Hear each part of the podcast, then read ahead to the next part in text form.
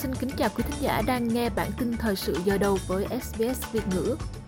Trước hết, xin lực thuật các tin chính sẽ loan. Một báo cáo xác nhận tình trạng thiếu hụt lực lượng chăm sóc người cao niên đã tăng gấp đôi trong vòng chưa đầy một năm. Các cuộc biểu tình về biến đổi khí hậu đang trở lại trên khắp trung tâm Sydney. Các lãnh đạo thế giới lên án cuộc tấn công tên lửa của Nga vào một trung tâm mua sắm ở Ukraine phán quyết của Tòa án tối cao Hoa Kỳ hủy bỏ quyền phá thai của phụ nữ đã gây ra các cuộc chiến pháp lý trên khắp đất nước. Và người dân Việt Nam phản ứng khi chính quyền Bắc Viết cam kết chịu trách nhiệm nếu không tiêm vaccine ngừa COVID-19 mũi 3 và 4.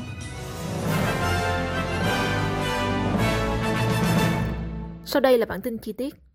Số liệu từ cuộc điều tra dân số năm 2021 cho thấy cấu trúc của cộng đồng chúng ta đang thay đổi đáng kể trong đó, thế hệ Baby Boomer là những người sinh trong khoảng từ năm 1946 đến 1954 và thế hệ Millennials hay còn gọi là Gen Y là những người sinh trong khoảng từ năm 1977 đến năm 1994. Hai nhóm thế hệ hiện đang giành nhau vị trí nhóm dân số lớn nhất ở Úc. Ngoài ra, số liệu còn cho thấy có sự gia tăng đáng kể các gia đình có cha mẹ đơn thân. Điều tra dân số cũng cho thấy Úc đang trở thành một quốc gia đa văn hóa hơn hơn một triệu cư dân mới đã được chào đón từ nước ngoài trong vài năm qua.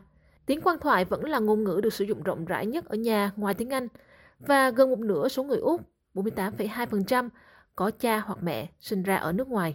Bà Teresa Dickinson từ Cục Thống kê Úc cho biết, điều tra dân số cho thấy các mô hình di dân đang thay đổi như thế nào.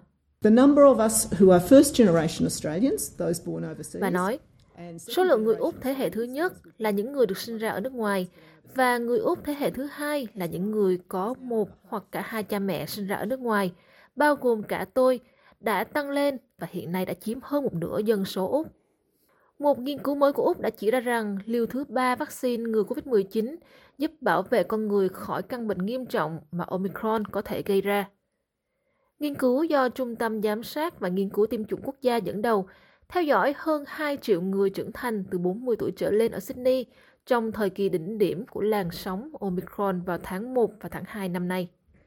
Nghiên cứu phát hiện ra rằng liều vaccine tăng cường thứ ba cung cấp khả năng bảo vệ khỏi việc nhập viện hoặc tử vong do Omicron cao hơn 65% so với hai liều vaccine và lợi ích của mũi tiêm nhắc lại đặc biệt có ý nghĩa đối với những người trên 70 tuổi. Phát hiện của nghiên cứu được đưa ra trong tình hình các trường hợp COVID-19 đang tăng trở lại trên khắp nước Úc và biến thể phụ Omicron mới nhất đã trở thành chủng vi khuẩn chính. Các nhà chức trách cho biết biến thể BA4, BA5 đại diện cho hơn 30% mẫu vật ở New South Wales vào tuần trước, tăng so với 23% của tuần trước, với các mẫu tương tự xuất hiện ở Queensland và Victoria. Một báo cáo mới đã xác nhận tình trạng thiếu hụt lực lượng chăm sóc người cao niên đã tăng gấp đôi trong vòng chưa đầy một năm. Báo cáo từ Ủy ban Phát triển Kinh tế Úc CEDA cho thấy tình trạng thiếu hụt ngày càng trầm trọng hơn, giảm từ mức thâm hụt hiện tại là 17.000 xuống còn 35.000. Sự thiếu hụt này được cho là do chính phủ thiếu hành động, mức độ di dân nhỏ và mức độ suy giảm nhân sự trong lĩnh vực này ngày càng tăng, ước tính khoảng 65.000 nhân viên mỗi năm. Chuyên gia kinh tế cấp cao của CEDA Cassandra Windsor cho biết, nếu tình trạng thiếu hụt lực lượng lao động tiếp tục ở mức này, sẽ không có đủ công nhân để đáp ứng các tiêu chuẩn chăm sóc căn bản do Ủy ban Hoàng gia khuyến nghị. Chính phủ mới của ông Albanese đã đưa ra các cam kết hướng tới việc tăng chất lượng chăm sóc người cao niên thông qua việc đưa các y tá đăng ký 24 trên 7 vào làm việc tại các cơ sở chăm sóc và thời gian chăm sóc bắt buộc kéo dài hơn. Thế nhưng báo cáo của CEDA vẫn cho rằng những cam kết này sẽ khó đạt được nếu không có sự thay đổi về số lượng lực lượng lao động. Hội đồng Dịch vụ Xã hội Úc ACOS cho biết cần có một dịch vụ cá nhân hóa cho những người tìm việc khi hệ thống chuyển sang chế độ dựa trên điểm trong năm tài chính mới. Theo chế độ mới, những người tìm việc phải đạt được 100 điểm mỗi tháng bằng cách thực hiện nhiều nhiệm vụ, trong đó bao gồm phải tìm kiếm một số công việc nhất định. Nhưng ACOS cho biết Mặc dù hệ thống mới được thiết kế để cung cấp nhiều lựa chọn và cơ quan hơn cho người tìm việc, nhưng nó vẫn giữ lại nhiều đặc điểm có vấn đề của hệ thống dịch vụ việc làm cũ. Quyền giám đốc điều hành ACOS, Edwina McDonald nói rằng, áp lực đang đặt lên người dân bởi mức hỗ trợ thu nhập thấp và các nghĩa vụ không linh hoạt, không giúp ai có được việc làm và thực sự làm giảm lòng tin và sức khỏe tinh thần của mọi người. Các nhân vật chính trị đã phản ứng giận dữ trước việc các cuộc biểu tình về biến đổi khí hậu đang trở lại trên khắp khu trung tâm Sydney. 40 người từ tổ chức về môi trường Blockade Australia đã tập trung tại công viên Hyde Park ở Sydney vào sáng sớm nay và bắt đầu diễn hành về phía đông lên phố William, con đường lớn dẫn đến các vùng ngoại ô phía đông Sydney. Cảnh sát đóng quân ở mọi ngóc ngách, bao gồm cả đội chống bạo động và cảnh sát cưỡi ngựa.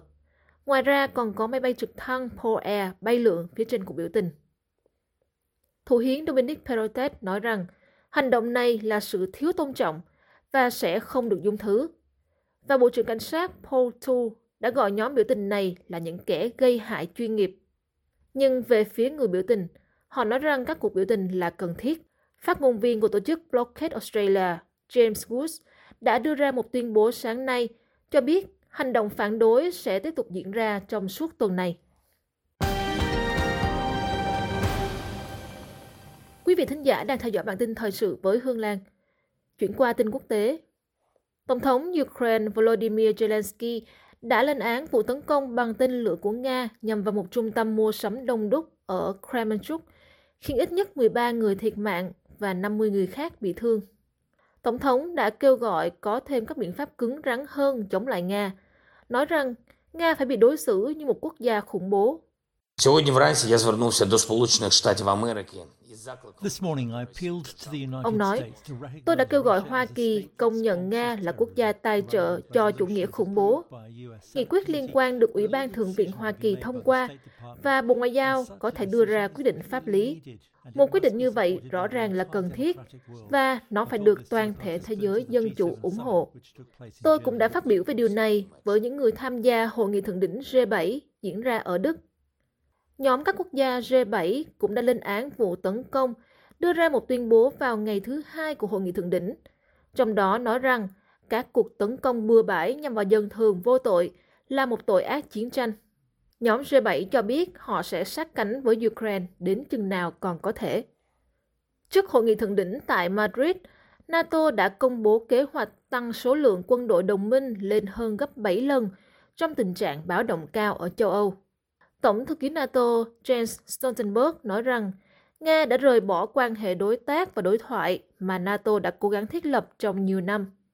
Cuộc xâm lược vào tháng 2 của Nga và Ukraine đã gây ra một sự thay đổi địa chính trị lớn ở phương Tây, khiến các nước từng là trung lập như Phần Lan và Thụy Điển nay đang nộp đơn xin gia nhập NATO, còn Ukraine đã giành được tư cách ứng cử viên gia nhập Liên minh châu Âu.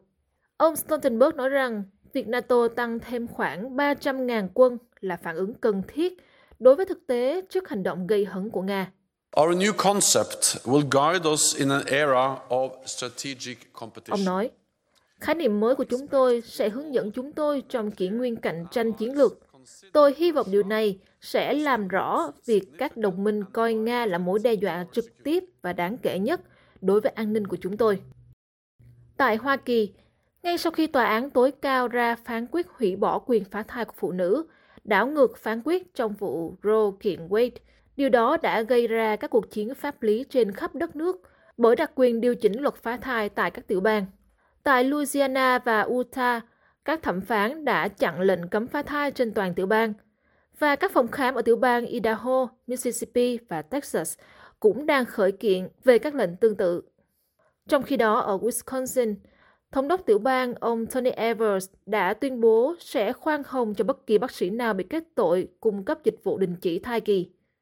Lệnh cấm phá thai của Wisconsin được thông qua vào năm 1849, nhưng vẫn chưa có hiệu lực kể từ khi phán quyết của vụ Roe vs. Wade năm 1973.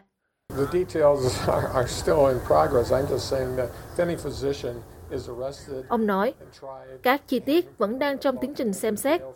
Tôi chỉ muốn nói rằng, nếu có bất kỳ bác sĩ nào bị bắt, bị xét xử và phải vào tù từ 1 đến 6 năm vì đã làm điều tương tự như họ đã làm trong suốt 50 năm qua, thì đó là sai.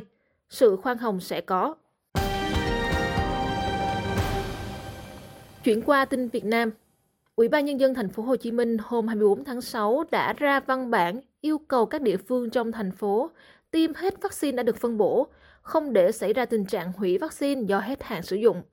Đồng thời, chính quyền thành phố cũng nêu rõ rằng những người dân đã được vận động tiêm mà không đồng ý tiêm phải ký giấy cam kết và chịu trách nhiệm nếu để lây lan dịch bệnh. Yêu cầu được đưa ra trong bối cảnh tốc độ tiêm chủng vaccine COVID-19 đang chậm lại. Người dân không muốn tiêm mũi nhắc lại do cho rằng đã có miễn dịch từ các mũi tiêm trước đó hoặc đã bị mắc COVID-19. Tuy nhiên, yêu cầu này đã gây ra những phản ứng bất bình trong dư luận. Truyền thông trong nước đưa tin hôm 26 tháng 6 rằng nhiều cán bộ y tế của thành phố Hồ Chí Minh gặp khó khăn khi vận động, tuyên truyền hoặc đặt bàn tiêm vaccine ở các khu dân cư. Chỉ có ít người đồng ý tiêm mũi 3, mũi 4. Trả lời truyền thông trong nước, ông Trần Đắc Phu, nguyên Cục trưởng Cục Y tế Dự phòng nói rằng việc tiêm chủng nhắc lại là cần thiết trong bối cảnh dịch bệnh vẫn chưa chấm dứt. Tuy nhiên, việc tiêm chủng phải dựa trên tinh thần tự nguyện của người dân. Chúng ta không thể ép buộc người dân phải tiêm bởi vaccine COVID-19 không phải là vaccine bắt buộc tiêm chủng, ông nói. Rất nhiều nhân vật, nhà báo có ảnh hưởng trên mạng xã hội cũng lên tiếng phản biện, cho rằng việc nhà chức trách bắt người dân cam kết là bậy bạ, là phản cảm. Đồng thời có người liên hệ việc chính quyền thúc giục người dân tiêm vaccine hiện nay với chương trình xét nghiệm hàng loạt hồi năm ngoái mà đã có kết cục là vụ Việt Á thổi giá các bộ xét nghiệm khiến hàng chục quan chức bị tống giam. Và bây giờ là tin hối suất. Một út kim hôm nay đổi được 69 xu Mỹ và 16.070 đồng Việt Nam. Dự báo thời tiết cho ngày mai thứ Tư 29 tháng 6 tại các thành phố lớn ở Úc. Perth trời hầu như nắng cả ngày, nhiệt độ từ 7 đến 18 độ. Adelaide trời mưa, nhiệt độ từ 8 đến 15 độ. Melbourne mây mù rải rác, 7 đến 13 độ. Hobart có vài cơn mưa vào cuối ngày, 8 đến 15 độ. Canberra trời có mây mù và sương giá vào buổi sáng, nhiệt độ cao nhất trong ngày 10 độ, thấp nhất âm 3 độ. Wollongong, Sydney, Newcastle có mây rải rác, nhiệt độ từ 7 đến 18 độ. Brisbane trời nhiều mây, 13 đến 21. Cairns trời mưa và sẽ mưa to vào cuối ngày, 20 đến 26 độ. Darwin mây rải rác, nhiệt độ cao nhất 26, thấp nhất 19 độ.